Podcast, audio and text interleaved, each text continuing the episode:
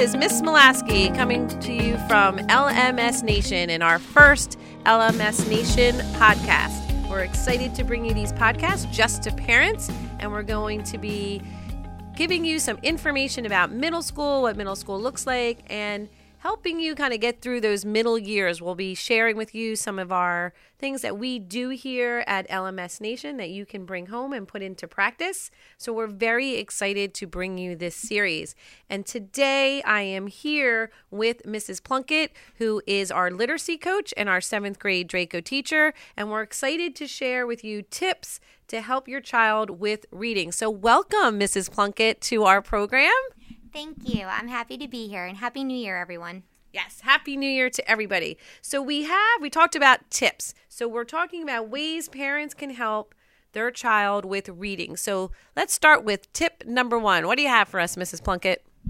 Well, tip number one, I have to say, should be modeling reading. So let your child see you reading at home. And I want to say that having magazines and books in your home should be a priority. I know it's not always easy to gain access to those books. And in another segment, we're going to talk about how you can effortlessly and um, you know, get those books without breaking the bank. So we'll save that for another segment. But when you can show your student that you're reading and share with them, I just read something really interesting and, and share a quote or two with them.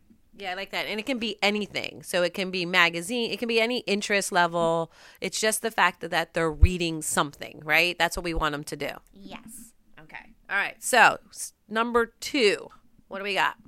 So, this goes hand in hand with tip number one, but setting aside time and you know, having a, a, time and a place to read, either as a family with your child or independent reading, is a great idea. And making it part of the family routine will send the message that you value reading, and you know, reading is not only important, but something that we're all expected to do every day. Yeah, I like that one.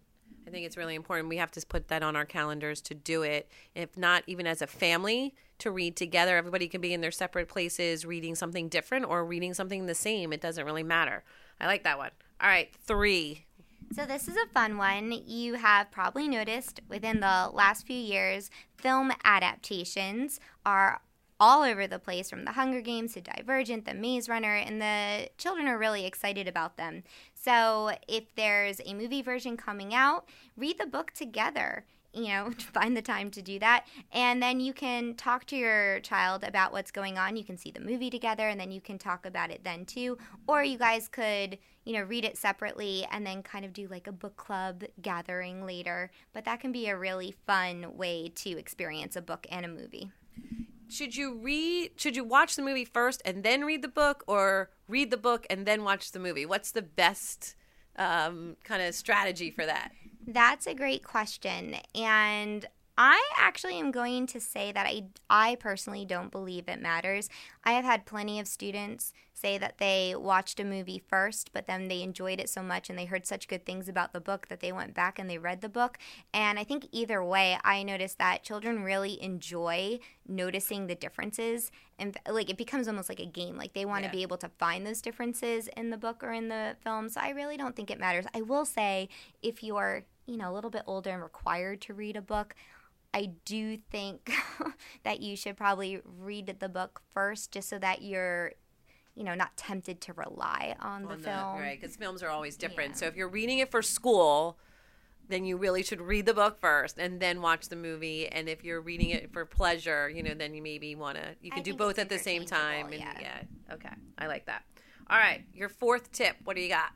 So my fourth tip actually has to do with the classics. As students get older either their parents or their teachers require them to read classics. And I have noticed in middle school that sometimes parents, you know, we're, we're trying to do what's best for our students, but we might apply pressure for children to read a classic really before they're ready and before they're interested. And I've seen students, um, you know, just really struggle with that. They they want to make mom and dad proud and they're trying to read this book right now I'm actually thinking about a student who had great expectations a few years ago, and the student just had no interest. And then when it came time to discuss the book and share that book buzz with his classmates, you know, the, the student just didn't have it. It wasn't something that held his interest.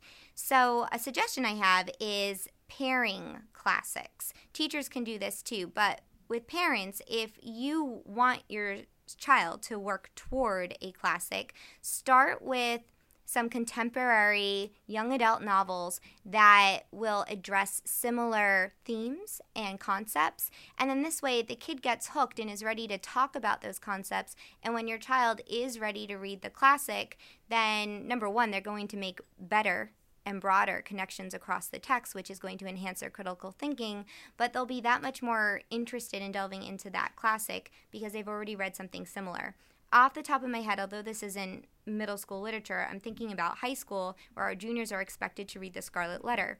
Well, Nathaniel Hawthorne, Hawthorne did not write the Scarlet Letter for a young adult audience, so that can be a tough one for kids to get through, and I say this from experience.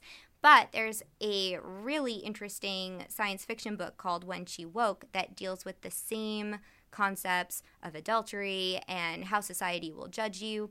And if a young adult, a teenager reads that first, they're going to be that much more interested in reading the Scarlet Letter, and it will make more sense to them because you know they've already grappled with the terms um, in a similar world or function.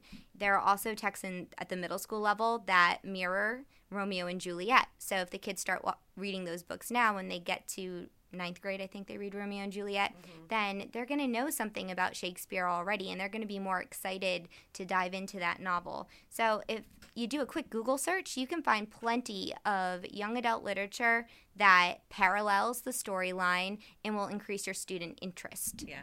I was just going to ask you, and I'm glad that you added the uh, Google search piece, but they can also reach out to the English, the, yeah. So there are English teachers. You can reach out to librarians, the local librarian, our school librarian, Mrs. Kramer, can all help you. So there, there's so many resources out there now, and I think those are really great tips in terms of really appreciating the classics and loving them. You know, because as kids we were kind of forced to read a lot of these things, so it's really important. I think that piece about loving it and making those connections, and there's such great young um, literature out there for young adult literature. So I think it's uh, we can't skip over that because there's been some great stuff. All right, we're going to tip number five. So this actually again goes hand in hand with the last tip. So on the other hand, I know that sometimes parents are concerned that their children aren't reading young adult literature that's sophisticated enough and a lot of people worry that you know we're dumbing down our culture society. And i just want to say that the research shows that when readers especially resistant or struggling readers gravitate toward a series for example like diary of a wimpy kid it's one of the best things you can do to encourage them to continue reading that series because as beginner readers, they don't have a lot of the automatic skills that we do. I would relate that to driving a car. When you're learning how to drive a car, you have to remember to look in the rearview mirror and to adjust your, you know, everything. Um, we got it's, we're school sorry. they're making announcements. It's okay. so we have to remember that our young readers are still developing the skills. Something like exercising imagine, imagination and visualization is so important to the reading process and a series like Diary of a Wimpy Kid or Goosebumps is going to help your child develop that important skill. And they'll start to recognize patterns and anticipate what's to come and make predictions. All important reading strategies. All of this is going to make your student a stronger reader. So please don't panic if you're worried that your student isn't reading at grade or you feel that your student isn't reading at grade level. Sometimes we worry about uh, the wording in a diary of a wimpy kiddo, but it's not proper grammar. We worry about the behavior. This is also a good opportunity to use the story to develop empathy and to have important and difficult conversations with your student about you know appropriate behavior and how to problem solve when you're not getting along with others. So continue to to allow your kid and to encourage your kid to read those books because it will lead to deeper reading. I went from Goosebumps to Fear Street to Stephen King. And despite your feelings about Stephen King, he's an excellent writer. And from there, I just continued reading. You know, Nancy Drew's The, the Boxcar Children, all of those series led me to my more sophisticated reads. Yeah, th- those are really good points, and I love the part, the discussion parts of where you can go from that in teaching empathy and all of those themes that are inside of those books and it's really that next step. So really encourage the love of reading and reading anything like we started with number 1 is so important. So do we have any more tips? I do have one more tip. Okay. There are some very general questions you can ask your student about any book. So you don't even have to have a knowledge of the, the book in order to get your kid thinking and talking. So here are some questions What are you reading? What is the story about? Who is your favorite character in the story and why? Where does the story take place? What do you think the character, why do you think the character made that choice? Why did that happen? Would you recommend recommend this book to your friends and family. Why? And I'm also just going to go back to what I just said about reading books. Diary of a Wimpy Kid, this kind of goes with paired readings once your student has accomplished that series, they're going to feel so confident. Oh my goodness, I just read these 12 books. And there are books that are similar but more sophisticated. For example, The Absolutely True Confessions of a Part Time Indian by Sherman Alexie deals with deep concepts that have to do with Native Americans living on reservations and loss and grief and poverty and your student will like that book because we have the journal format, we have the comics and the humor, but it's a more sophisticated read. And, anyways, you can ask your student questions as they read any book. Thank you so much. It's really good. I love that. So I'm going to just sum it up with the um, your tips. So number one was model reading and reading anything at home. Uh, number two was um, time routine. Set a time or routine as either as a family to read or asking your child to read. It's always great though if everybody's doing it at the same time in their house.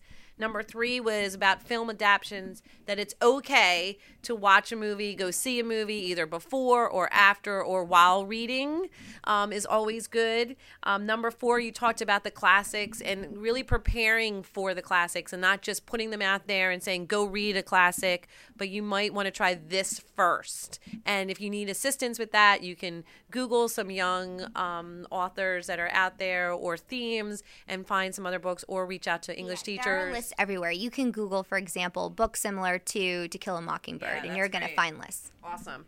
And then five was exemplars, right? That's what we were talking about. Um, I think that was number five.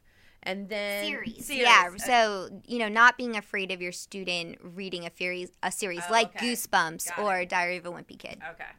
And then six was just those general questions and asking your child a little bit more about, you know, just what are you reading and then kind of delving into that and really getting deep so that you can start even having a conversation, even if you're not reading the same book. Yeah, really focus on why and how questions. Try to stay away from the closed-ended questions, the yes or no answers, and and stay away from, you know, do you like the book? Because you'll find out a lot more about how your student feels about the book by asking those broader, open-ended questions. And we also want to teach students that in addition to enjoying a book, uh, they they should be able to talk about what makes it valuable and notice, you know, the good that it does have to offer. Awesome. So thank you so much, Mrs. Plunkett, for sharing all of your wisdom. I know that you do lots of research and investigate and uh, try to find out how we can help our students become better readers and writers. So I appreciate your time and your effort today. This is the conclusion of our first podcast. So exciting. Thanks for sharing. I know the announcements came on in the middle of this. I was getting some emails that were making some noises. So we appreciate the audience out there sharing. We will be back with Mrs. Plunkett for two more sessions.